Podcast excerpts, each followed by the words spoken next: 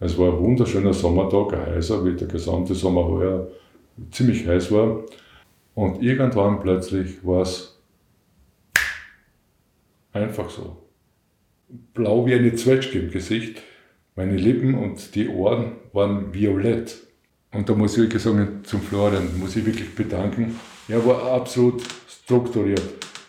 Wie er gesehen hat, wie es mir gegangen ist, sofort sein Handy genommen, die Notruf abgesetzt, auf Lautsprecher geschaltet und haben unverzüglich mit den Reanimationsmaßnahmen begonnen, sprich Herzmassage durchgeführt. Was auch als Glück war, es ist in der Nähe ein, vom Roten Kreuz ein sogenannter First Responder tätig gewesen und auch relativ schnell zur Stelle gewesen. Und der hat sozusagen mit seinem, seinem technischen Equipment, sprich Defibrillator, hat er sozusagen weitergearbeitet. Das ist wie ein Lichtschalter ausgeschaltet gewesen. Es war nicht kalt, es war nicht warm, es war nicht dunkel, es war nicht hell. Es kann jedem Einzelnen passieren, dass er in so eine Situation kommt. Und wie gesagt, ich bitte jeden Einzelnen einfach zu helfen. Bitte nicht wegschauen, nicht sich wegdrehen. Helft einfach. Hallo und herzlich willkommen zur 25. Ausgabe von Uns Österreichs jetzt. An meiner Seite ist die Theresa, hallo. Und an meiner Seite ist der Alex und an unserer gemeinsamen virtuellen Seite ist der Simon. Hallo Simon. Hallo Simon. Servus. Schön, dich da zu haben. Ähm, warum haben wir die jetzt in der Leitung und was machst du? Also kurze Einführung, wir haben das letzte Mal beim Podcast äh, im Aufnahmeflow sozusagen eine extreme Dummheit begangen und haben über den plötzlichen Herztod sind wir sehr, sehr schnell und äh, flapsig drüber gegangen und das tut uns sehr, sehr leid. Sehr, sehr leid, Entschuldigung. Äh, zumal ich eigentlich das wissen hätte müssen, weil ich auch unter anderem Sanitäter war eine Zeit lang beim Roten Kreuz und das eigentlich wissen müsste. Und das ist der Grund gewesen, da hat uns der Simon dann ein schönes, langes Mail geschrieben, äh, völlig zu Recht, ja, dass man da eben ein bisschen näher drauf eingehen sollte, weil es wirklich eine Problematik ist, die man bewusst machen sollte. Und da haben wir uns gedacht, wir laden ihn einfach ein und er kann uns über das Thema ein bisschen aufklären. Und vielleicht stellen wir dir jetzt gerade ein bisschen vor, was machst du, woher kommst du und so weiter. ja, mein Name ist Simon Orlob, ähm, bin geboren worden in Düsseldorf in Deutschland, trage auch einen deutschen Pass, habe dann meinen Zivildienst in Deutschland gemacht beim Roten Kreuz, habe dort irgendwie die Medizin entdeckt, bin dann zum Studieren ins schöne Graz gekommen, dort geblieben ähm, und der Thema Notfallmedizin und dem ganzen Komplex drumherum verbunden geblieben.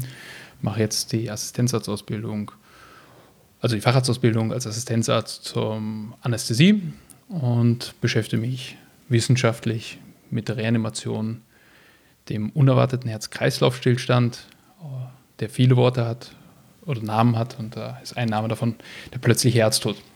Und so bin ich auf jeden Fall dem Thema verbunden und habe den Podcast gehört und habe dort einmal einhaken müssen.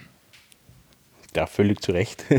und es war ein sehr, sehr schönes, ausführliches Mail. Ähm, und jetzt, wie bist du zu dieser Thematik gekommen?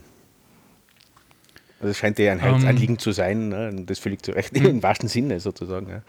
Ähm, wie, wie ist da hinkommen? Ähm, hat eigentlich relativ früh angefangen. Ähm, habe nach der Schulzeit kurz im Altersheim gearbeitet und dort einmal eine Situation erlebt, wie jemand genau so einen Herzstillstand gehabt hat. Und habe dort so gemerkt, wie gelähmt man ist, wenn man daneben steht. Das war tatsächlich so eins der frühen ähm, Erfahrungen, die ich da gesammelt habe. Dann bin ich halt Rettungsdienst gefahren. Dort sind wir regelmäßig halt zu Personen gefahren, die reanimiert werden mussten, haben dort auch reanimiert.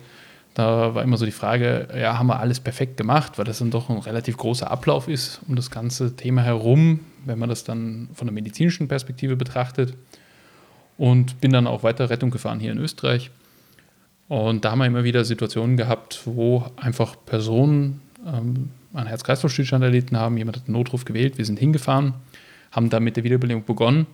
Im Nachbarzimmer waren teilweise noch die Kinder, weil das trifft jetzt nicht nur immer die Ältesten in der Gesellschaft, sondern auch so mittleres Alter durchaus, kann auch ganz junge treffen. Und da war immer die Frage anschließend, wenn die Leute verstorben sind, und das passiert bei den meisten, ähm, haben wir noch, hätten wir noch irgendwas tun können. Und da war eigentlich immer die Situation, dass man sagen musste, ja, wir haben jetzt alles getan, da hat man nichts mehr tun können. Nur zehn Minuten bevor wir als medizinisches Personal da waren, da hätte man schon was machen können, nämlich die Angehörigen, die dort als Zeugen beobachtet haben, wenn die mit der Wiederbelebung angefangen hätten, dann hätten die Chancen und die Schicksale, die eigentlich dahinter stehen, teilweise ganz anders ausgeschaut. Ja, da, da entscheiden ja wirklich Minuten in dem ganzen äh, Ablauf sozusagen. Ja, und, und, da ist die erste, natürlich die ersten Anwesenden sind, sind, wären dann theoretisch in der Pflicht. Das ist immer eine Stresssituation äh, für die Leute, die dann da sind. Äh, was wäre da die sinnvollste Vorgehensweise für Leute, die jetzt im Prinzip auch wahrscheinlich nicht mehr haben, wie, wie diese Grundausbildung beim Führerschein machen sozusagen? Äh, was, was kann man denn da machen, dass die Chancen steigen sozusagen? Es ist ganz, ganz simpel. Ähm, man muss es einmal erkennen, dass ein Herz-Kreislauf-Stillstand ist. Ähm, auch das ist relativ einfach. Man geht zu der Person hin, spricht sie einmal an, schüttelt sie zum Beispiel, schaut, ob sie reagiert. Könnte jetzt auch sein, dass einfach nur jemand ist, der alkoholisiert ist und deswegen am Boden, wenn man auf der Straße jemanden antrifft, zum Beispiel eingeschlafen ist. Wenn er nicht reagiert, dann hat er definitiv einen medizinischen Notfall, also zumindest bewusstlos. Und um dann von der Bewusstlosigkeit zu unterscheiden, ist das jetzt ein Herz-Kreislauf-Stillstand, ist der entscheidende Punkt, ob die Person noch normal atmet. Das heißt, ich lege eine Hand auf die Stirn, überstrecke den Kopf ein bisschen hinten in den Nacken, dadurch werden die Atemwege frei. Wenn die Zunge oben am Gaumen anliegt, das öffnet sich. Und dann gehe ich mit meinem Ohr über Mund und Nase von der Person, schaue mit den Augen in Richtung Brustkorb und dann kann ich zum einen fühlen, ob sie atmet, höre ich da, dass der Atemgasstrom an meinem Ohr halt aus Mund und Nase von der Person kommt. Ich kann hören, ob sie selber auch atmet gerade, als Atemgeräusch. Und ich kann ja gleichzeitig sehen, ob der Brustkorb sich hebt und senkt. Und wenn ich keine normale Atmung habe, dann ist das ein Herz-Kreislauf-Stillstand. Noch kurz vielleicht zu dem Punkt normale Atmung. Wieso heißt das nicht einfach atmet sie oder atmet sie nicht? Mhm. Es gibt diese Schnappatmung, das kennen wir ja auch im Volksmund. Mhm. Ähm, das ist, kommt aus den tiefen, alten Regionen unseres Hirns und muss sich so vorstellen, das ist wie ein Fisch, der an Land gezogen wird, der schnappt auch noch nach mhm. Luft. Nur der bewegt jetzt nicht wahnsinnig viel Luft, das reicht auf keinen Fall aus. Das sind mhm. so die letzten Reflexe, bevor wir tatsächlich sterben. Mhm. Und wenn ich jetzt aber keine Reaktion, keine normale Atmung festgestellt habe, dann ist das ein Herz-Kreislauf-Stillstand. Und das, was man sich merken kann, ist rufen, drücken, schocken. Mhm. Drei Punkte. Rufen, das ist die meisten noch klar. Rettung anrufen, 144 in Österreich, europäisch 112. Und das nächste ist drücken. Die Herzdruckmassage, jeder hat es einmal gemacht im Laufe seines Führerschein Erste-Hilfe-Kurses. Ähm, ich sehe, habe mhm. die Person dort liegen, Knie neben ihr, ähm, mache den Brustkorb frei, lege eine Hand in die Mitte der Brust, so zwischen beiden Brustwarzen ähm, auf das Brustbein, die andere drüber, strecke die Arme durch und dann drücke ich einfach 100 Mal die Minute, ungefähr ein Drittel des Thorax-Durchmessers rein und ähm, mache Herzdruckmassage. Mhm. Wie ist, da noch, hm? wie ist da die aktuelle Meinung sozusagen von wegen Drücken und Beatmen? Da hat es ja, ja, jede Menge Änderungen gegeben die letzten Jahrzehnte. Genau. Ähm, das ist vielleicht doch tatsächlich eines der Probleme, dass man immer gedacht hat, oh, da ist so viel und da kann ich so viel falsch machen. Nein, man kann definitiv nichts falsch mhm. machen. Ähm, wenn man nur drücken möchte, weil man sich vor Infektionen, weil es ein Ekel oder sonst was ist, ist überhaupt nicht verkehrt. Man kann auch immer nur drücken, mhm. das hilft schon. Ja. Wenn man auch gleichzeitig noch beatmen kann, das gelernt hat, mhm. dann auch unbedingt beatmen. Mhm in welchem Verhältnis, sage ich jetzt einfach mal grob, ist wurscht. Hauptsache, es wird die meiste Zeit gedrückt. Mhm. Um aber auch die Zahl nochmal zu nennen, 30 zu 2 ist das Verhältnis mhm. beim Erwachsenen. Ja. Aber ob das jetzt dann 35 zu 2 ist oder 30 zu 2 ist, ich glaube, das ist relativ ja, egal. Und vor allem auch für den Laien egal. Genau, Hauptsache der Sauerstoff kommt durch, wird durchgepumpt, ne, weil es ist immer nur ein bisschen Klar. Sauerstoff im Blut immer vorhanden. Und das, um das geht es dann hauptsächlich. Mhm. Was da vielleicht auch wichtig ist anzumerken, kann ich mir vorstellen, wenn du sagst, das Rufen als erstes, ich kann mir das gerade in einer öffentlichen Situation vorstellen, dass wenn man da aufmerksam wird, dass man natürlich zuerst die Rettung ruft, aber dann auch vielleicht Umstehende aktiv anspricht und sagt, komm, hilf mir, drück du mal oder mhm. so, weil ich mir das auch relativ anstrengend vorstelle. Also wie ist ja. da deine Meinung, dass man da vielleicht da ein bisschen Absolut unbedingt, ja gut, dass du es erwähnst. Es ist nicht nur die Rettung rufen, sondern natürlich auch jemand anderen zu rufen. Mhm. Komplett richtig. Mhm. Gut, also wir haben rufen, drücken. Und dann schocken. Das ist der Defi. Gab es ja auch schon Kampagnen in Österreich. In Österreich hängen auch sehr, sehr viele Defibrillatoren. Mhm. Wenn man dran denkt, kann man noch so einen Defibrillator dazu holen. Hängen in Bankfoyers, an öffentlichen Plätzen. In Wien hängen die teilweise an Litfaßsäulen auf der Rückseite. Ähm, und die zum Einsatz bringen. Muss ich bei den Defibrillatoren tatsächlich nicht viel merken. Die haben eine Taste, mit der man sie einschaltet, ähm, haben dann eine Sprachansage. Es wird einem erklärt, was man zu tun hat. Und die lösen dann automatisch auch, wenn es indiziert ist, so einen Stromstoß aus, die Defibrillation. Und dadurch kann das Herz wieder die Möglichkeit auch selber zu schlagen. Man muss sich das so ungefähr vorstellen. Das kann man flimmern oder wie es überhaupt zu dem Herz-Kreislauf-Stillstand kommt. Ich habe zum Beispiel einen Herzinfarkt. Das Herz wird nicht mehr richtig durchblutet, weil dort einfach das Gefäß verschlossen ist. Dann fängt das Herz an zu stolpern, kommt in das Kammerflimmern hinein wo jetzt alle Muskelzellen im Herzen irgendwas tun. Das ist nicht mehr dieses rhythmische Schlagen vom Herzen, was man kennt, was man auch so im EKG sieht, sondern es ist mehr oder weniger ungeordnet. Ja. Und das wird immer ungeordneter. Mhm. Und der Defibrillator macht jetzt eins, das ist wie ein Dirigent, der schlägt immer aufs Puls, sagt so, jetzt alle Ruhe und wieder ein neuer Einsatz. Und das machen wir mit der Defibrillation. Wenn man das macht, ist das perfekt, weil das eigentlich die kausale Therapie ist für diese Rhythmusstörung des Herzens. Und um das Ganze in den Kontext zu setzen zur Wiederbelebung, zur Herzdruckmassage, das ganze Szenario muss man sich so vorstellen wie ein Ertrinkender, der hat Schiffbruch erlitten und da möchte ich als erstes eine Rettungsweste haben. Ich möchte über Wasser bleiben. Ja, und das ist die Herzdruckmassage. Mhm. Die kauft uns einfach nur Zeit ein. Und dann die Rettung selber ist aber ein Rettungsboot, was kommt. Nur ein Rettungsboot wird halt nicht helfen, wenn ich vorher keine Rettungsweste anhabe, weil ich halt eine Zeit lang über Wasser bleiben muss, bis das Rettungsboot da ist. Mhm. Und genauso ist es zu sehen. Das heißt, auf jeden Fall drücken, drücken, drücken, drücken. Wenn man zusätzlich noch einen Defibrillator holt, perfekt. Je früher der da ist, umso besser. Mhm.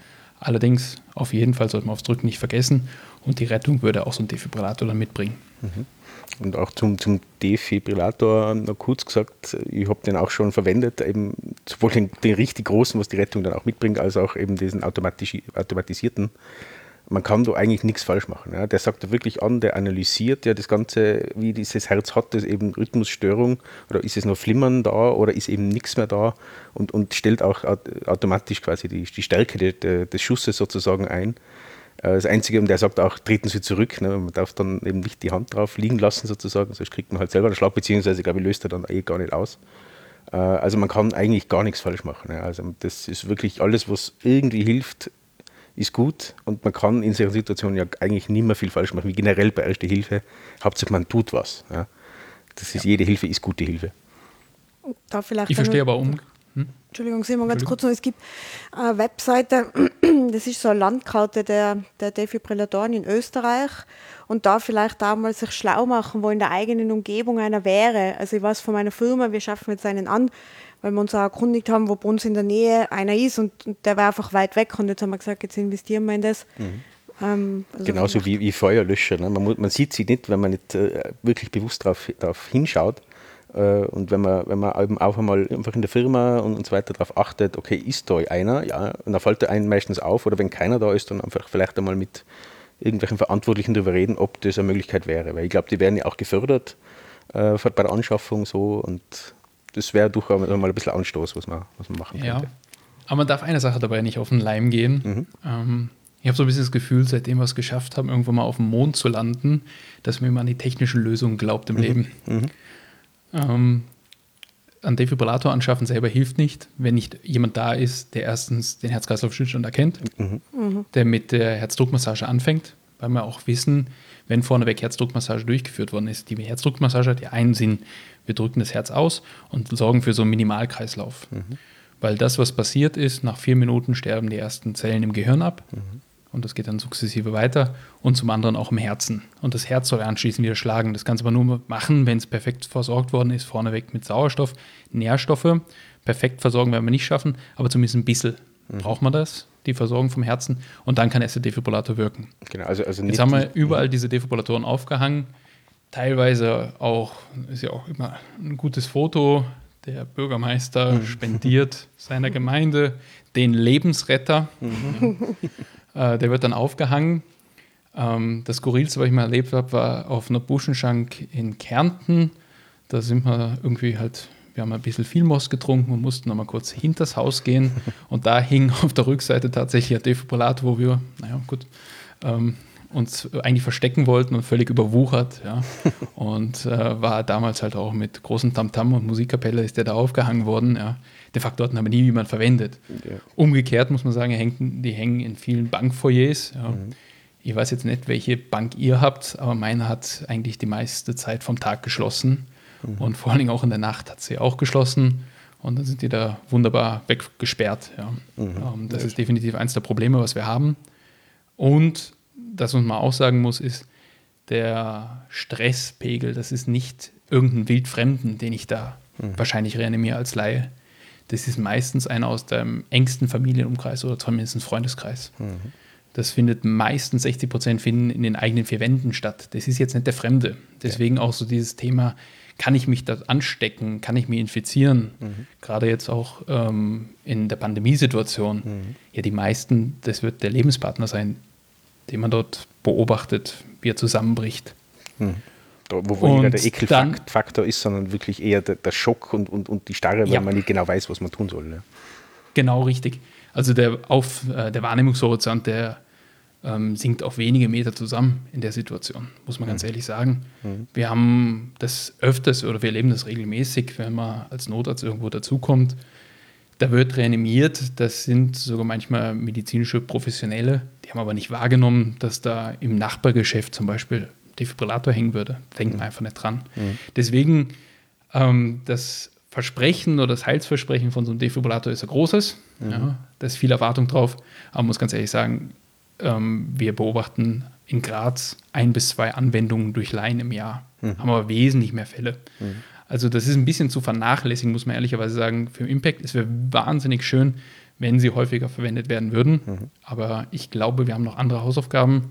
Und die Hausaufgabe ist, wir sehen momentan, dass in weniger als 50 Prozent der Fälle, wo jemand da ist, den Herz-Kreislauf-Stillstand beobachtet, also optimale Bedingungen, ja, vor den Augen von jemand anderem bricht die Person zusammen und in weniger als 50 Prozent der Fälle wird mit die Wiederbelebung durchgeführt, also Herzdruckmassage durchgeführt.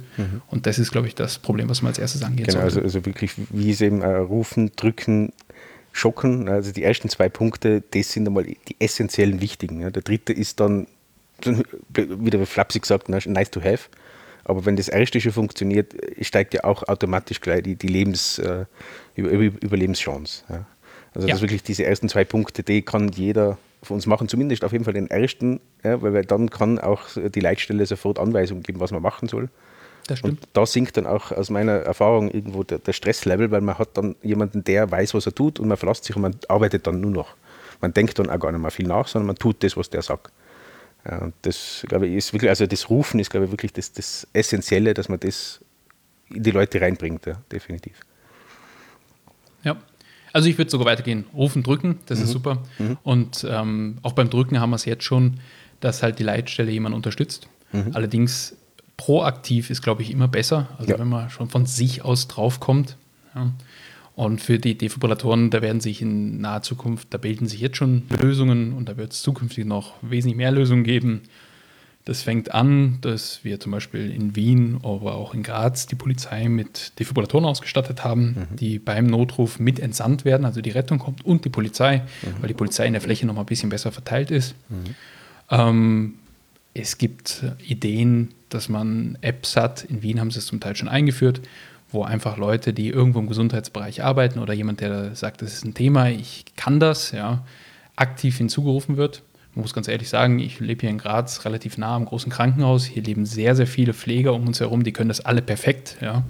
Allerdings, wenn in der Nachbarwohnung jemand zusammenbricht, wird es halt auch zehn Minuten dauern, bis die Rettung da ist. Dabei wäre in der Nachbarwohnung zum Beispiel vielleicht ein Intensivpfleger, der das perfekt kann. Also da kommt mit den Apps was dazu. Und mit den Apps kann man aber auch zum Beispiel einen Defibrillator noch einen extra Person einen Defibrillator schicken, hol dir daher und dann ähm, bringst du den zur Person hin. Und wir forschen mittlerweile auch dran, dass Drohnen eventuell so einen Defibrillator zum Einsatz bringen könnten. Aber das ist ja sehr, sehr viel Augenmerk darauf. Was immer wieder vergessen wird, ist, ja, es muss auch jemand drücken. Richtig, ja. Ähm, kurze Frage, bei diesen Apps, wie, wie funktionieren die? Hat dann die Leitstelle diese App und informiert oder hat, sollte die dann quasi jeder am Handy haben? Ah ja, das ist äh, so kompliziert und ebenso viele Blüten gibt es von dem ganzen System. Mhm. Ähm, Schweden hat zum Beispiel ein System, die haben wir schon sehr, sehr lange. Da geht es mit Mobilfunknummerortung. Ich kann tatsächlich in Schweden, die haben nicht die gleiche Historie, wie wir sie in Mitteleuropa und zumindest im deutschsprachigen Raum hatten, ähm, Mitte des letzten Jahrhunderts. Da ist das alles wesentlich liberaler und da kann ich meine Nummer dort melden und sie orten einfach alle, wenn sie sie brauchen und schauen, wer als nächstes dran ist. Mhm. Andere Apps, die laufen im Hintergrund, die habe ich da installiert, ich muss mich registrieren. So ist es auch in Wien. Da ist es sehr über die ähm, Hilfsorganisationen in Wien getrieben, ja, dass sich dort die Leute reinmelden können. Mittlerweile haben sie, glaube ich, auch die Studenten schon eingebunden. Das ist aber immer noch nicht so die breite Masse mhm. der Bevölkerung, die es könnte. Ähm, aber es kommt halt da eher aus dem Setting raus, wo noch viel auch so Versicherungsfragen mit sind. Freiburg hat das auch ähm, in Deutschland zum Beispiel eingeführt. Da können sich aber, glaube ich, auch Privatpersonen ähm, registrieren, beziehungsweise die werden dann irgendwie beim Roten Kreuz zumindest mitversichert. Ja, also ich glaube ebenso, ähm, es gibt ebenso viele Lösungen und kreative Ansätze dort, das irgendwie abzubilden. Aber tatsächlich im Hintergrund würde dann die App laufen und wenn dann es zu so einem Notruf kommt, schickt man einmal einen Ping raus, sagt, okay, wer ist jetzt auf Empfang? ähm, und wer ist in der Nähe und der läuft dann dorthin. Mhm. Ja, das wäre im Prinzip so ähnlich wie jetzt auch Google und, und Apple quasi für die Corona-App so die, diese Basic-Funktionalitäten im Betriebssystem schon integriert haben. Das wäre im Prinzip ja diese finale Lösung, oder? Dass man sagt, okay, es hat einfach jeder schon standardmäßig diese Funktionalität drauf äh, im, im, Betriebssystem sozusagen und daran kann man sich dann hängen als Organisation, als europäische, am besten gleich groß auf, ausholen oder eben, wenn es eben noch nicht geht beim Ausholen, dass das dann bei den Leitstellen irgendwo liegt, dass die dann die, das auslösen können. Tatsächlich sind wir noch sehr, sehr weit davon entfernt. Ich bin immer ein Freund von Visionen. Also. Ja, absolut. Die, Vision ist super. Da wäre ich auch sofort dabei. Ja. Und ich finde, jeder, der es kann in der Situation, sollte auch sich da reinmelden können. Mhm. Und es sollte nicht an irgendwelchen Vereinshürden scheitern. Mhm. Aber tatsächlich muss man sagen, es war schon eine Herausforderung, auch hier, dass wir es schaffen, dass die Polizei mit alarmiert wird. Und da sind wir in professionellen Strukturen. Mhm. Ja, und auch damit starre Strukturen oft. Ne? Das macht das Ganze. Da glaube ich mir jetzt kein Urteil zu. Ja, ja, das, ist rein aus meiner persönlichen Erfahrung. Ich will da keine, keine national treten. Aber generell ist, ist große Organisationen sind, sind Tanker, die schwer umzulenken sind. Äh, aber es lohnt sich auf jeden Fall da reinzugehen. Und das finde ich auch sehr, sehr, sehr gut, dass es zumindest schon einmal in Graz oder in, in Wien so weit geschafft worden ist. Aber falls uns Leute zuhören, die da in diesen Bereichen sind, ja, auch bei uns in Tirol oder irgendwo, das, Sie können sich gerne bei mir oder eben vielleicht eben auch beim, beim Simon, wir verlinken auf jeden Fall die Adressen, äh, melden. Vielleicht kann man da einfach ein bisschen was auch über diese, über unser, unseren Podcast ein bisschen starten. Ja. Und wir werden das definitiv vielleicht öfter, öfter verlinken, ja, das Ganze. Ja, sehr, sehr gut. Wo, wohin oder, oder welche, welche, Maßnahmen setzt ihr momentan oder wo, was quasi sind die nächsten Schritte, was jetzt gerade passieren bei euch? Ja, also wir haben, um das noch ein bisschen vorne, das habe ich beim historischen Rückblick ein bisschen weggelassen. 2014 haben wir uns zusammengesetzt und eine Kampagne ins Leben gerufen, ähm, vor allem für den Schwerpunkt Graz-Steiermark. Ähm, nannte sich Drück mich. Gibt aber auch genauso Kampagnen in Wien. Da ist es halt der Verein Puls, der letztes Mal auch bei euch dann zur mhm, Sprache gekommen genau. ist, ähm, aus Wien. Ähm, wo wir gesagt haben, okay, wir müssen da irgendwie Aufklärung schaffen. Ähm, ich glaube, was langfristig wirklich sinnvoll ist, ist, dass man das in die Schulen reinbringt. Mhm. Mhm. Beispiele gibt es aus Skandinavien. Das war ja auch die politische Forderung, die letztes Mal da im Podcast mit ähm, zur Sprache gekommen ist, dass es einfach in der Schule dazugehört, dass mhm. man das dort lernt und das einfach als Fertigkeit so mitnimmt. Ich glaube aber trotzdem, nur an die Schulen zu gehen, das braucht nochmal wieder ein Generationen-Turnover, bis das dann auch wirklich ähm, Früchte trägt. Mhm. Ja, es wird in Einzelfällen immer relativ bald einmal Früchte tragen, aber so, dass man jetzt sagt, okay, das ist die kritische Masse, da brauchen wir auch andere Angebote. Was wir zum Beispiel machen, ist der Tag der Wiederbelebung, ist der europäische Tag der Wiederbelebung. Mittlerweile wird auch weltweit begangen am 16. Oktober. Mhm. Und wir nehmen einfach Puppen, die haben wir so, diese, die man aus dem Erste Hilfekurs kennt, die Beine fehlen, mhm. äh, gehen mit Studenten in die Stadt hinein, nehmen meistens so 100 Studenten mit Und in Graz schaffen wir es zum Beispiel damit 2000 Leuten an diesem einen Tag wirklich das Drücken beizubringen. Wir sprechen die an auf der Straße, die kommen wirklich gerade aus dem Kaufhaus raus, sagen, haben sie fünf Minuten Zeit, sich kurz einmal damit zu beschäftigen, wie man jemanden wiederbeleben kann. Und so wie wir es gerade durchgesprochen haben, mit dem das Erkennen, Rufen, Drücken, Schocken, machen die es dann auch, haben jeweils einen Studenten, der ihnen das beibringt, also ganz intensives Betreuungsverhältnis und ähm, haben dann so die Maßgabe ist, wir sagen so Kontaktzeit acht äh, Minuten maximal, meistens eher fünf Minuten. Und da sollte aber die meiste Zeit gedrückt werden, dass wirklich dieser psychomotorische Akt, die Herzdruckmassage in Fleisch und Blut übergeht. Und wir schaffen es in Graz zum Beispiel immerhin, dass 2000 Leute das an dem Tag üben. Mhm. Also, Super. Das ist so an 1% der Bevölkerung dran. Man muss aber auch ehrlicherweise sagen, ähm, wir werden es jetzt nicht weiter ausrollen können. Dafür fehlen einfach die Personalressourcen, das schaffen wir nicht. Mhm. Und wir können es halt auch nicht 365 Tage im Jahr anbieten. Ähm, den Wunsch, den wir haben, ist, dass man das vielleicht auch in Sportvereinen zum Beispiel bringen kann, weil es ist schon ein bisschen anstrengend. Man kann das mal auch einfach vorneweg als Aufwärmübung zum Beispiel machen. In andere Bereiche reinkommen, weil das, was wir schon auch merken, ist, wir schaffen es zum Beispiel für uns selber mit dieser Kampagne wunderbar in den medizinischen Sektor hier reinzustrahlen. Jeder sagt, drück mich, was für eine tolle Kampagne. Mhm. Ja. Äh, Sanitäter finden die Kampagne gut. Jeder Facebook-Like wird von Sanitätern geliked. Ja. ähm, ist aber halt ist nicht die, ganz die Zielgruppe, die wir die Bubble. haben. Ja. Es, es, bleibt ja, innerhalb genau. der Bubble. Ja. Hm. Absolut. Und dass man da halt in andere Themen reingeht äh, in, oder in andere Gesellschaftsbereiche reingeht, das ist sicherlich eine große Herausforderung ähm, gerade auch vielleicht in bildungsfernere Schichten reinzukommen, tatsächlich auch eine Herausforderung. Mhm. Und eigentlich sind wir dann gar nicht mehr mit so einem medizinischen Problem konfrontiert, sondern ähm, das ist eher eigentlich fast auch ein soziologisches Problem. Wir haben gerade schon die ganzen logistischen Probleme angesprochen, die es da vielleicht gibt. Und die Medizin dahinter ist eigentlich sehr, sehr simpel, muss man ehrlicherweise sagen. Mhm. Wir haben zum Beispiel aber auch geschafft, in Graz diese Puppen äh, in die Bibliotheken zu hinterlegen, also in allen Filialen der Grazer Stadtbibliothek gibt es Puppen zum Ausleihen. Die kann ich mit nach Hause nehmen. Ähm, es gibt dann einen Videoclip, wo das erklärt wird und ich kann das dann mit meiner Familie zu Hause üben. Mhm. Wir haben gerade entworfen, ähm, dass man in diese Puppen Sensoren einbaut. Das haben wir zusammen mit der FH gemacht. Die registrieren, was ich daran mache. Und ich kann das dann verbinden mit meinem Handy und da gibt es dann eine App drauf.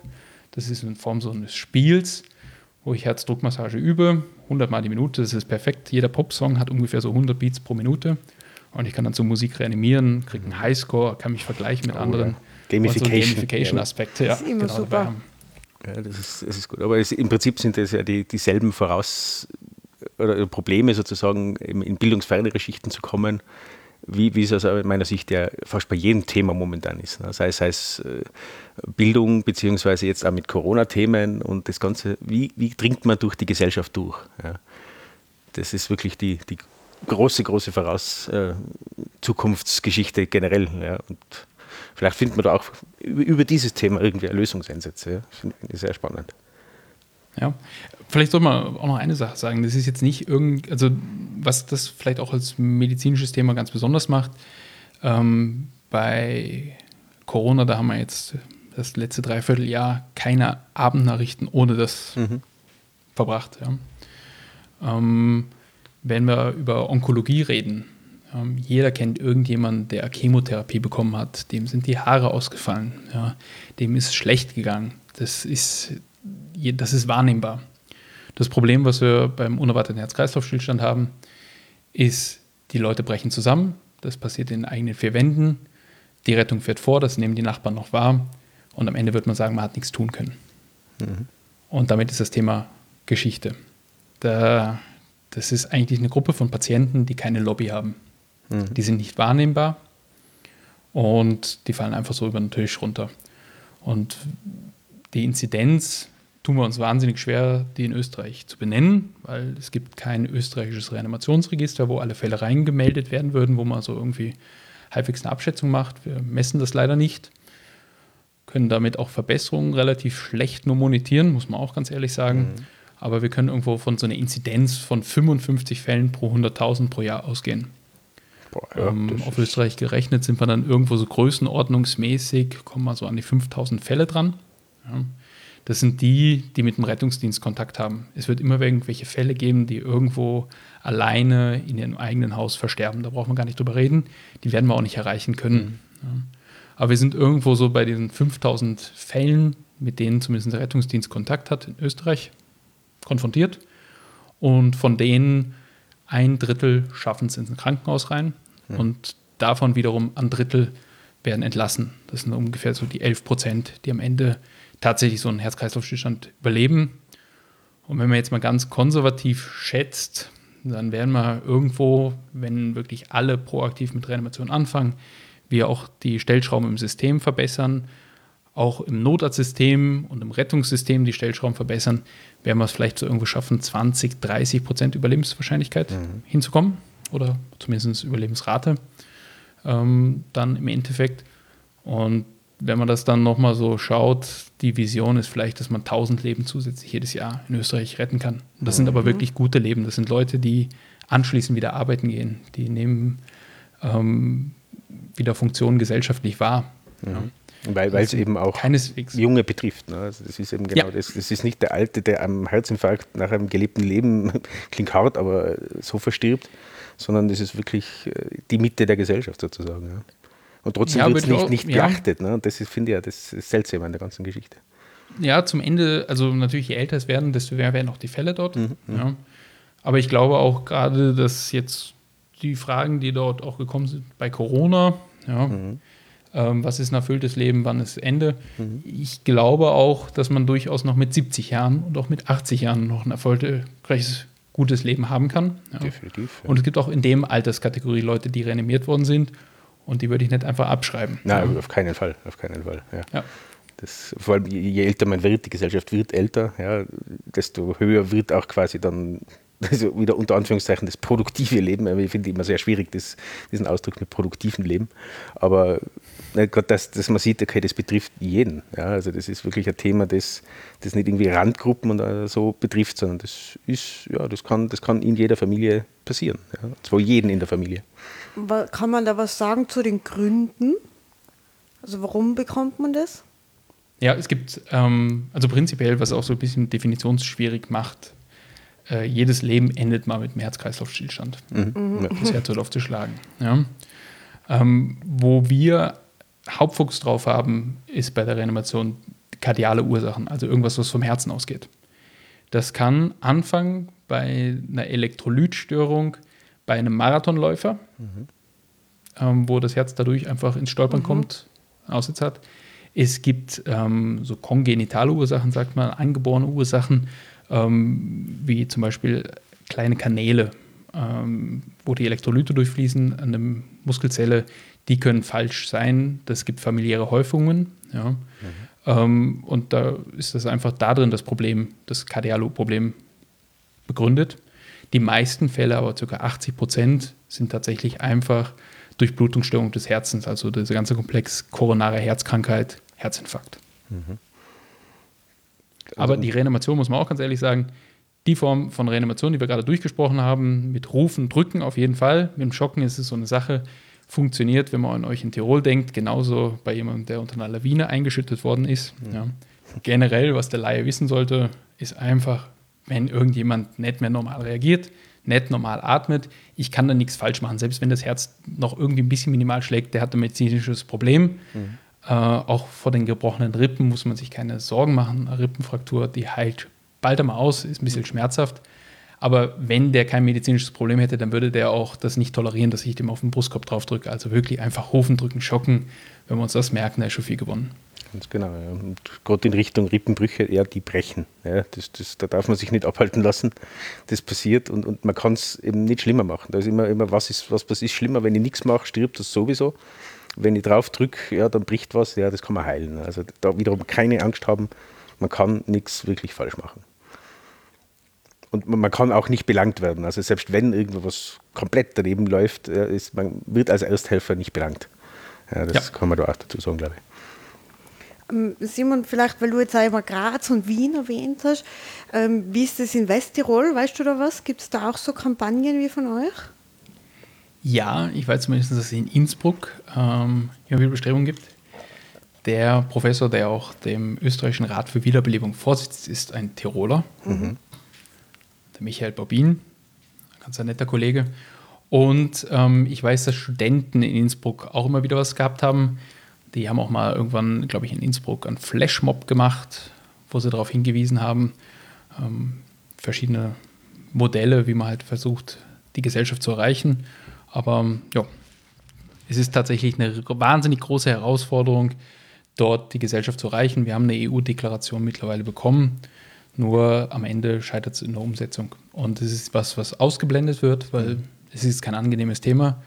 Kollegen sagen immer, das muss eine Kulturfertigkeit sein, das muss für jeden, ich, ich weiß nicht, das ist meiner Meinung nach immer ein bisschen so aus der Medizinerperspektive gedacht. Das Wichtigste, ich als Notarzt erlebe das ja dauernd. Ja. Mhm. Der normale Mensch erlebt das jetzt nicht tagtäglich in seinem Leben.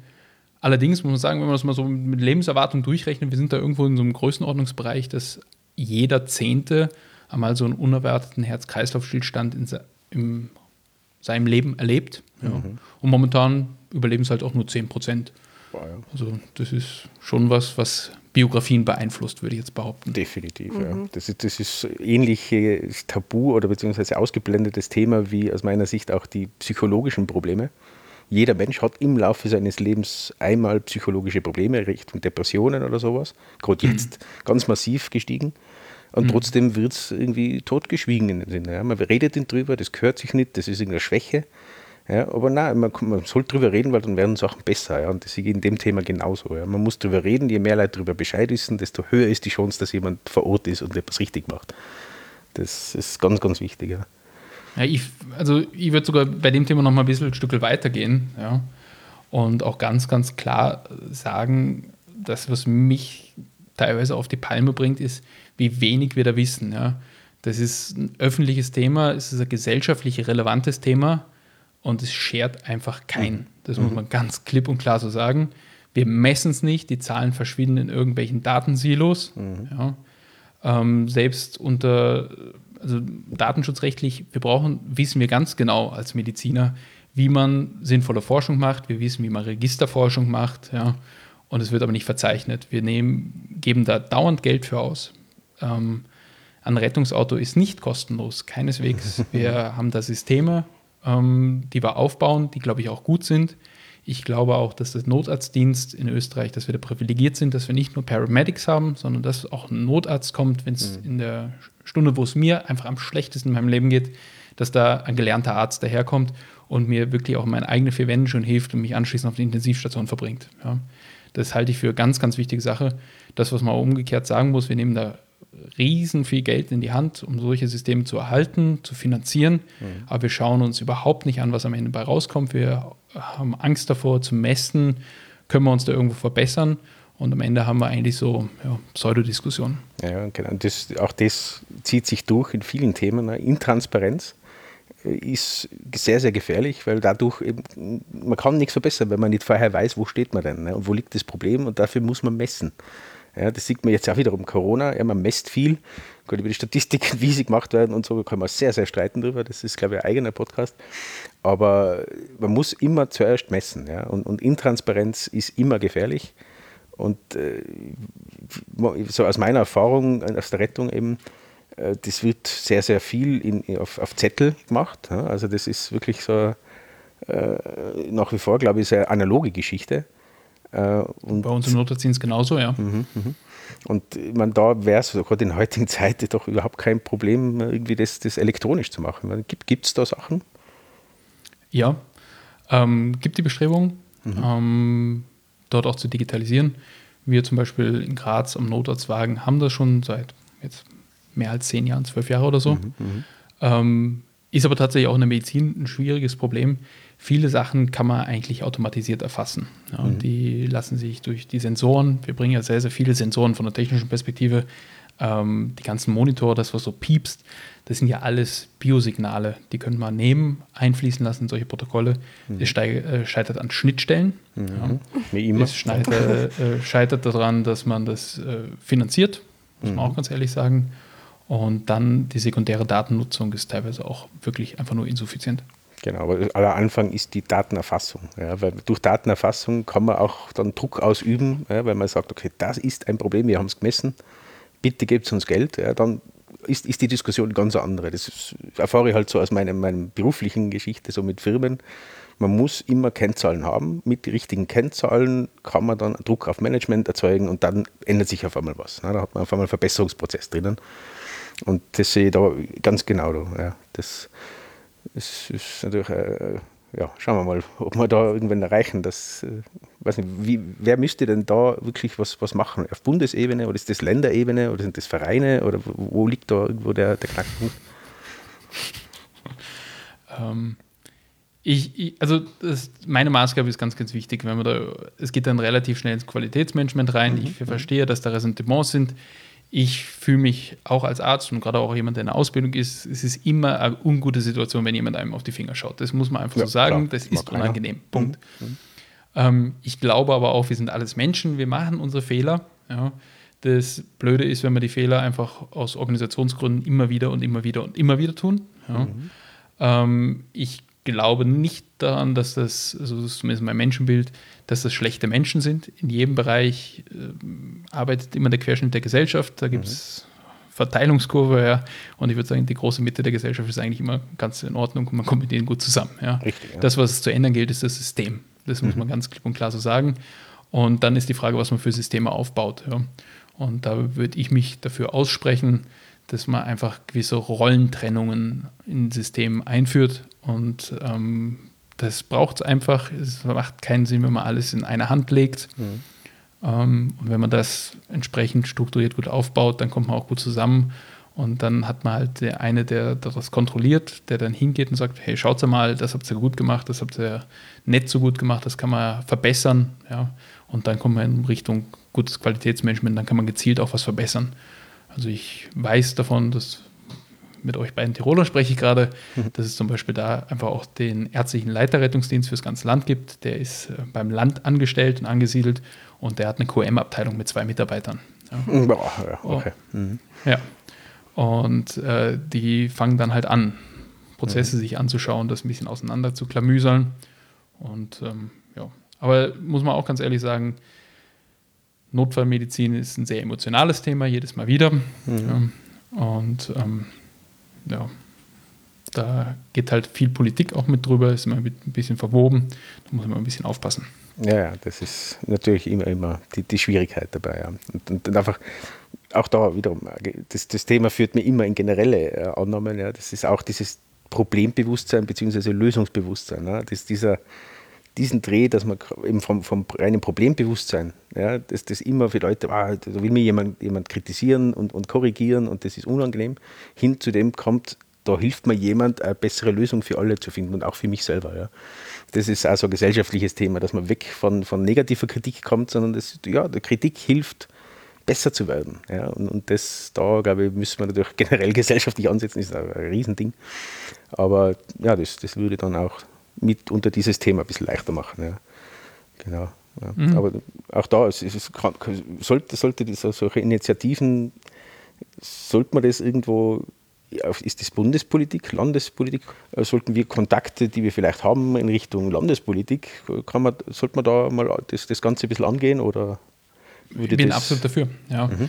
Ähm, eigentlich muss man ganz ehrlich sagen, ähm, haben wir ein sehr, sehr gutes Netz von äh, dem Roten Kreuz zum Beispiel, die auch äh, in die Schulen hinein kommunizieren. Mhm. Ja. Ähm, sollte man nutzen, unbedingt da reingehen in die Schulen, ähm, das umsetzen.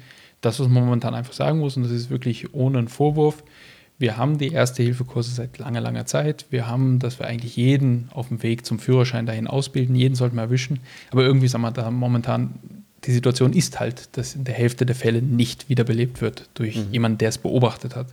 Also müssen wir irgendwas ändern. Und auf je mehr Ebenen wir ansetzen, desto besser wird es für die Zukunft. Ja. Und mhm. das, am Ende kommt es uns zugute. Ja, das muss man ja auch ganz ehrlich sagen. Das ist jetzt nicht irgendwas, sondern wenn ich einmal einen Herz-Kreislauf-Stillstand habe, dann möchte ich aber, dass der, wenn er beobachtet wird von jemandem, dass der anfängt und sich da jetzt nicht scheut davor, da nicht zu machen. Ich kann das in der Situation auch verstehen und ich möchte ihn da überhaupt nicht anschuldigen. Es ist ja nicht seine Schuld, dass er es mhm. dann in der Situation nicht kann. Aber wir sollten nur die Leute dahin bringen, dass sie es können.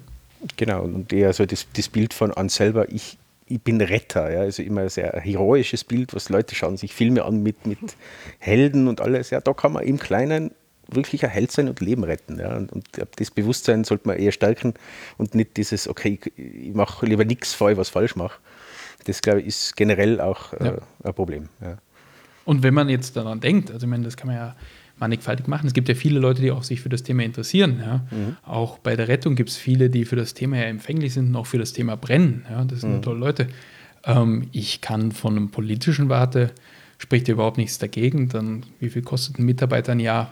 Rechnen wir mal 50.000 Euro. Mhm. Der kriegt seinen Kombi und fährt halt wie die Zahnfee, die Kindern äh, das Zähneputzen beibringen, durch äh, die Schulen der nächste fährt von Dorffest zu Dorffest und baut dort äh, den Stand auf, wo man das lernen kann, geht in die Vereine rein, ähm, spricht da überhaupt nichts gegen. Oder auf jedem Gemeindeamt gibt es so eine Puppe zum Ausleihen. Ja.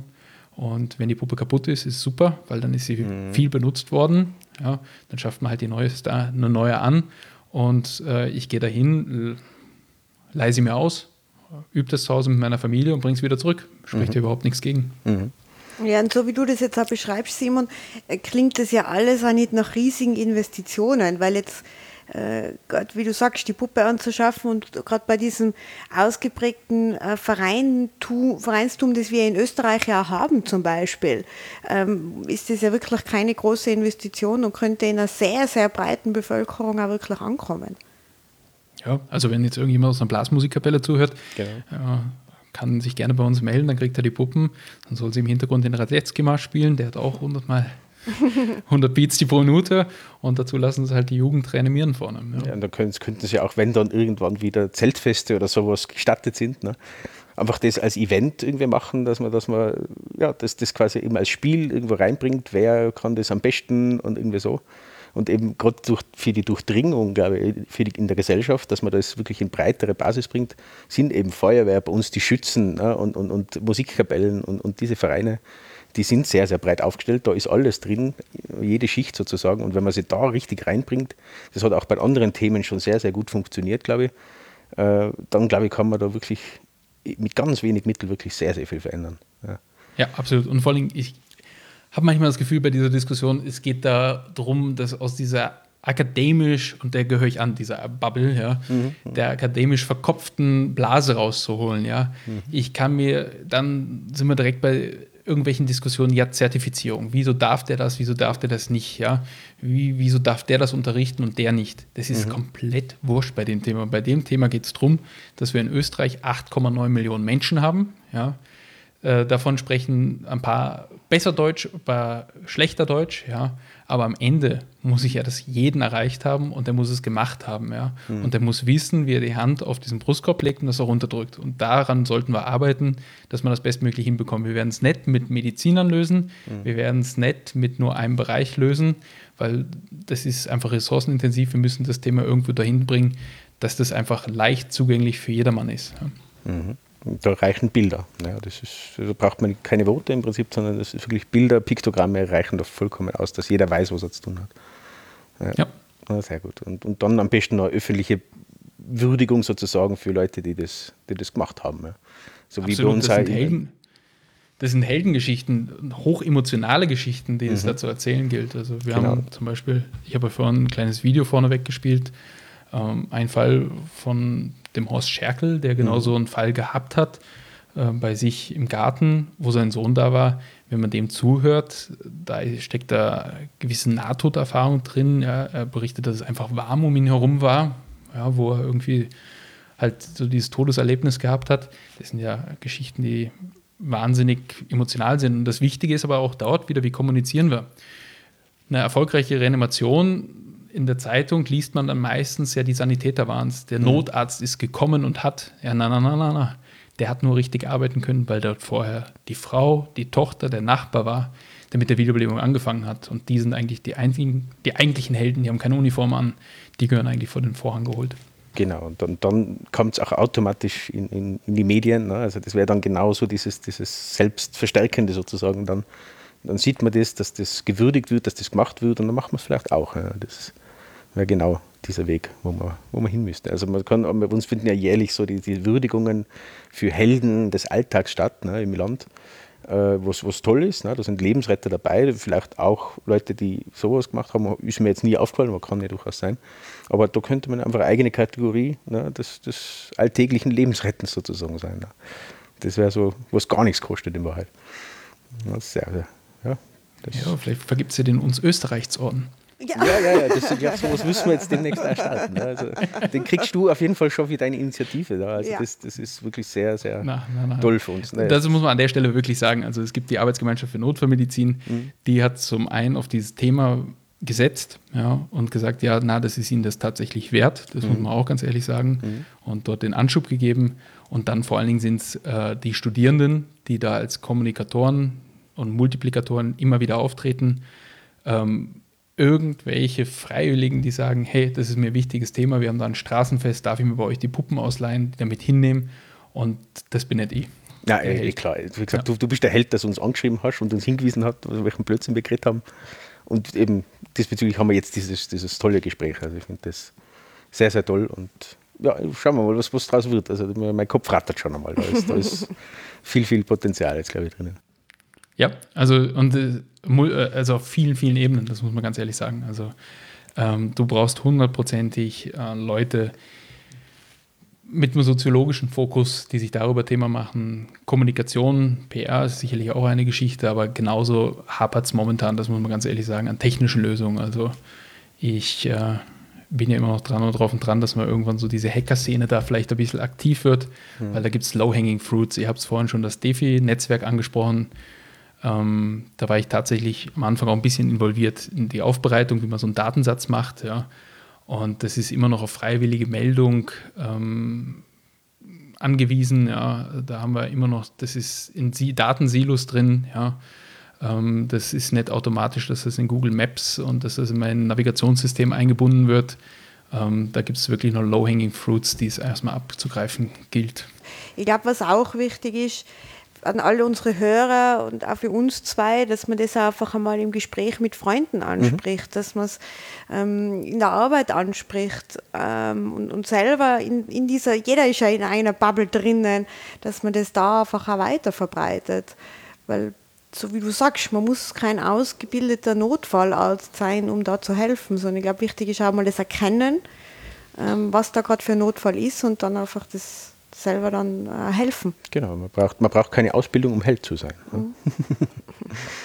ja, sehr schön. Ja, vielen, ja. vielen Dank. Ah, übrigens, dieses, das, was du beschrieben hast, äh, dieses Video quasi, was du beschrieben hat, wie es ihm gegangen ist, wo, wo er quasi äh, diesen plötzlichen Herzstillstand oder wie, wie, wie soll man es eigentlich nennen, weil das klingt wirklich schwierig. Ich glaube tatsächlich, das beste Wörting ist der unerwartete Herz-Kreislauf-Stillstand. Unerwartet, weil es ist unerwartet, ja. Es mhm. ist nicht, dass jemand eine lange Krankheit hat, und es zu erwarten ist, dass er jetzt bald stirbt, also dieses palliative Szenario, sondern es kommt wirklich aus heiterem Himmel meistens. Kurze Vorankündigung, vielleicht einmal ein Druck auf der Brust. Letzte Woche hat es einmal gestochen am Herzen und in der nächsten Woche hatte ich mir eh schon gedacht, ich gehe mal zum Arzt, lasse es abchecken und dann erwischt es mich. Mhm. Genau, also dieses Video werden wir definitiv äh, reinschneiden auch, ja, das, dass man das, das ist wirklich sehr, sehr emotional und, und mhm. das sehr, sehr gut beschrieben, wie es ihm da gegangen ist und man kann sich da sehr, sehr gut reinfühlen. Also das werden wir definitiv noch rein, äh, reinschneiden und auch verlinken, definitiv. Gut, dann gibt es von deiner Seite noch Na, ich danke für den Podcast. Ja, Der gerne. Podcast ja. ist viel, viel Arbeit. Auch das Vorbereiten ist viel, viel Arbeit. Also danke, was ihr euch da jedes Mal antut. Ja, bitte gerne. Und da auch noch der kleine Verweis. Äh, du bist ja auch äh, Podcaster, beziehungsweise in einem Podcast-Team. Äh, was macht ihr da? Ja, das ist Power to the People. Ich habe es gerade schon witzigerweise äh, den Slogan genannt, durchs Reden kommen die Leute zusammen. Ah. das ist der Hashtag. Mhm. Ähm, weil da haben wir auch eine äh, interessante Geschichte, eine interessante Erfahrung. Hat überhaupt nichts mit Medizin für mich zu tun. Mhm. Äh, Landwirtschaft. Mhm. Ähm, wie es Bauern? Wieso machen Bauern das, was sie machen?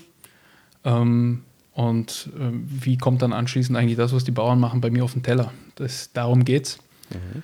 Ähm, das größte EU-Haushaltsposten geht an die Landwirtschaft. Ja. Und ob das immer alles so gut ist, da ankommt und ähm, darum geht's. Und ähm, ja, einfach mal wieder sich mit den Bauern unterhalten, also durchs Reden. Und das versuchen wir irgendwie so ein bisschen zu schaffen, um dieses Thema Essen drumherum, was dreht sich da alles drumherum, darum geht's. Und ähm, ja, die Frage kann sich ja jeder selber stellen, ob er und wann er das letzte Mal mit dem Bauern geredet hat und weiß, wie es dem in seiner Lebensrealität gibt und wie die Produkte dann anschließend bei ihm entstehen und dann bei mir selber auf dem Teller landen. Genau, und das ist ja auch gerade in dieser Zeit, Leute beschäftigen sich mit regionalen Essen, ja, weil einfach man gesehen hat, okay, das Regionale muss man fördern und ist gescheiter, wenn man bei uns äh, das macht. Und da trifft es ja genau rein. Also das sind genau diese Themen, die habe mir angekocht, sehr zum Empfehlen. Also es sind sehr, sehr interessante Charaktere auch, die da äh, mit, mit euch sprechen und, und auch, ich finde es wirklich sehr, sehr guten Ansatz. Und wir werden auch das werden wir definitiv verlinken und kann ich wirklich nur, nur sehr, sehr empfehlen. Ja. ja. Auch dafür vielen Dank. Ja, das ist auch das schafft Bewusstsein und Bewusstsein bin ich immer sehr, sehr pro. ja, na an der Stelle muss man wirklich auch den sagen, äh, nennen, der das initiiert hat. Das ist der Christian Bachler, der jetzt eh in Österreich sehr, sehr bekannt geworden ist auf einmal, weil er vom Florian Klenk mehr oder weniger mit Unterstützung seinen Hof gerettet bekommen hat. Genau, ah, ja, daher ist stimmt, das. Jetzt, okay, ja. Mhm. Ja, das ist der Christian Bachler. Ein ganz ein lieber, netter Mensch, der sich wahnsinnig viele Gedanken ähm, auch weit über seine Hofgrenzen hinaus macht, mhm.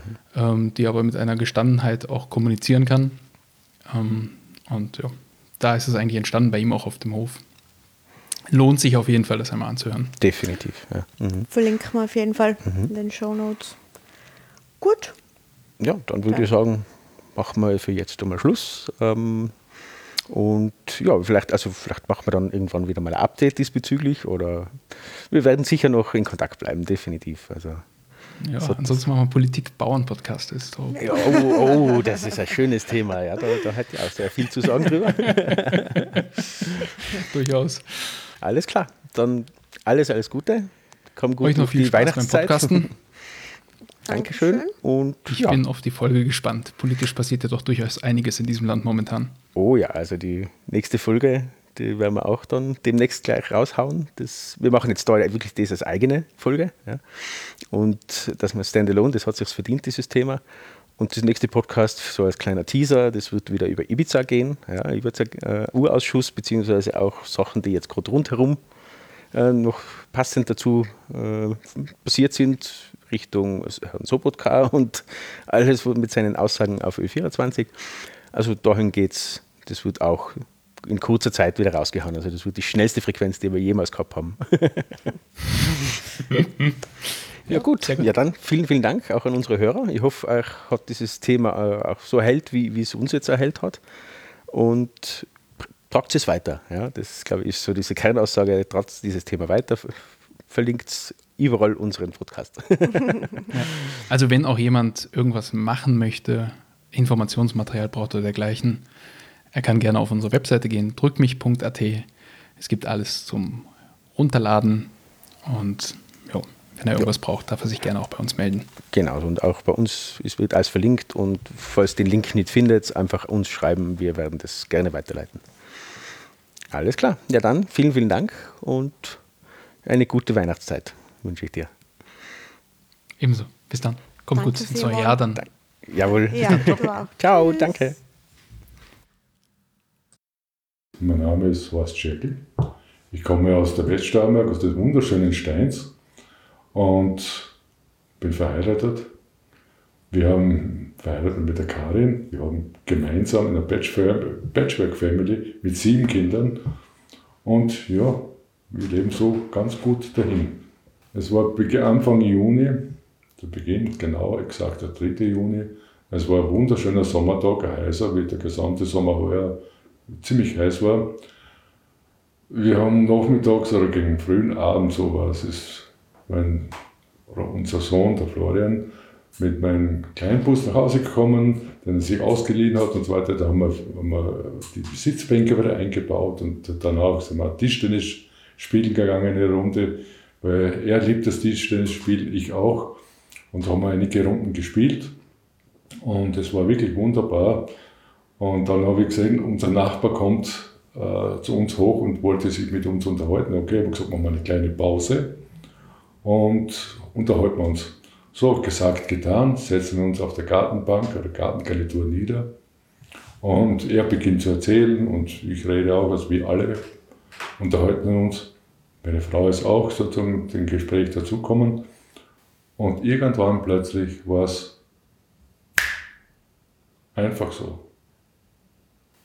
Einfach so, ohne irgendeine Vorzeichen. Es war das Licht aus. Für mich ist die Klappe gefallen gewesen. Und ich kann euch nur schildern oder kann nur schildern, was, was mir über die Erzählung mitgeteilt worden ist. Ich wäre plötzlich binnen 30 Sekunden ziemlich, also blau, blaues Gesicht, also, also gewisse schlechte Atmung. Also ich war cyanotisch, wie man schon so in den Fachkreisen sagt. Also blau wie eine Zwetschge im Gesicht. Meine Lippen und die Ohren waren violett. Aber innerhalb von 30 Sekunden bis einer Minute. Ich bin plötzlich beim Tisch einfach, wo mich angelehnt, einfach nur noch vor, irgendwie vorgesunken und fertig. Meine Frau und der Florian, und da muss ich wirklich sagen, zum Florian muss ich wirklich bedanken, er war absolut strukturiert. Wie er gesehen hat, wie es mir gegangen ist, sofort sein Handy genommen, die Notruf abgesetzt, auf Lautsprecher geschaltet. Und somit ist schon sozusagen eine Verbindung mit professionellen Hilfskräften sozusagen hergestellt worden. Ja, ich kann es wirklich nur von, meinen, von den Erzählungen schildern. Dann haben sie mich versucht, von der Bank runterzubringen. Ich habe gekrampft. Es war nicht so leicht, mich von dieser Bank überhaupt hinunterzubekommen, weil ich gekrampft, mich versteift habe. Und trotzdem ist es ihnen gelungen, mich runterzubringen. Die Wiese einfach hingelegt und haben unverzüglich mit den Reanimationsmaßnahmen begonnen, sprich Herzmassage durchgeführt. Meine Karin, meine Frau hat eben die Beatmung durchgeführt und der Florian hat die Herzmassage sofort in Gang gesetzt. Natürlich, also es war sehr, sehr gut, eben die Verbindung mit der Rettungsleitstelle zu haben, der was auch gesagt hat und immer wieder nachgefragt, atmet der Patient, hört, spüren Sie irgendwas und so weiter. Und sie haben ziemlich lange halt gearbeitet. Das doch etliche, jetzt, ja, ich weiß nicht, fünf Minuten, zehn Minuten, ziemlich lang. Und was auch das Glück war, es ist in der Nähe ein, vom Roten Kreuz ein sogenannter First Responder tätig gewesen und der ist irgendwie alarmiert worden und der ist auch relativ schnell zur Stelle gewesen und der hat sozusagen mit seinem, seinem technischen Equipment, sprich Defibrillator, hat er sozusagen weitergearbeitet. Und einige, oder wirklich nur einige wenige Minuten später ist dann der Notarzt mit seinem gesamten Team auch eingetroffen, der was dann alles weitere übernommen dann hat. Und so habe ich das wahnsinnige Glück gehabt, eben diesen Herzstillstand, der was in keinster Weise in der, jemals irgendwie sich abgezeichnet hat. Ich muss ganz ehrlich gestehen, ich bin nie, nie davon ausgegangen, dass mir so ein Unheil geschieht oder widerfährt. Nie in meinem Leben. Das ist wirklich wie aus einem Blitz aus dem blauen, heitersten Himmel ist das unterkommen. Und danach, eben der Notarzt hat sofort den Hubschrauber verständigt und ja, die haben ziemlich lange sozusagen vor Ort an mir herumgearbeitet. Der Hubschrauber schon längst auf meiner Rasenfläche geparkt, eine gute Stunde, bevor es mich überhaupt, bevor ich überhaupt stabil transportfähig gemacht worden, worden bin. Und ja, anschließend der Flug nach Graz herein, die Herzchirurgie. Ja, das ist Montagabend passiert. Montagabend bin ich eben über den Notarzt in Tiefschlaf versetzt worden. Dienstag ist die OP gemacht worden und am Donnerstag Vormittag bin ich erst wieder aus dem Tiefschlaf aufgeweckt worden oder erwacht. Das war's ohne zu wissen, was mir eigentlich widerfahren ist. Ich habe es ja, wie ich vorhin eingangs schon erwähnt habe, das ist wie ein Lichtschalter ausgeschaltet gewesen. Es war nicht kalt, es war nicht warm, es war nicht dunkel, es war nicht hell. Was es nur war, es war unglaublich friedvoll. Das ist das Einzige, was, an was ich mich erinnern kann. An diesen Zustand, bis ich am Donnerstag wieder in der Früh aufgewacht bin. Aber viele, viele Patienten, die, glaube ich, in unserem wunderschönen Land leider Gottes diesen, es ist, man muss ja sagen, bedauerlichen, man kann es nicht mehr sagen, Krankheit. Es ist ja gar, es ist, es ist einfach, okay, es, ich weiß nicht, medizinisch, wie man das bestens bezeichnen soll. was ein so ein Unheil widerfährt, was einfach irgendwie daherkommt, ohne dass man es, ja, man kann sich kaum, man kann sich gar nicht darauf vorbereiten. Und wenn man das große Glück hat, dass jemand irgendwie das bemerkt, diesen Zwischenfall, und da sollten die Leute, da bitte ich sozusagen alle, jeden Einzelnen, es kann jeden Einzelnen passieren, dass er in so eine Situation kommt. Und wie gesagt, ich bitte jeden Einzelnen, einfach zu helfen. Bitte nicht wegschauen, nicht sich wegdrehen. Helft einfach. Man muss kein Doktor sein, man muss kein Arzt sein, man muss nicht einmal Sanitäter sein. Man kann das wirklich absolut, als Laie kann man das machen. Und ich bitte wirklich jeden inständig, bitte, red das Leben. Es ist nicht schwer.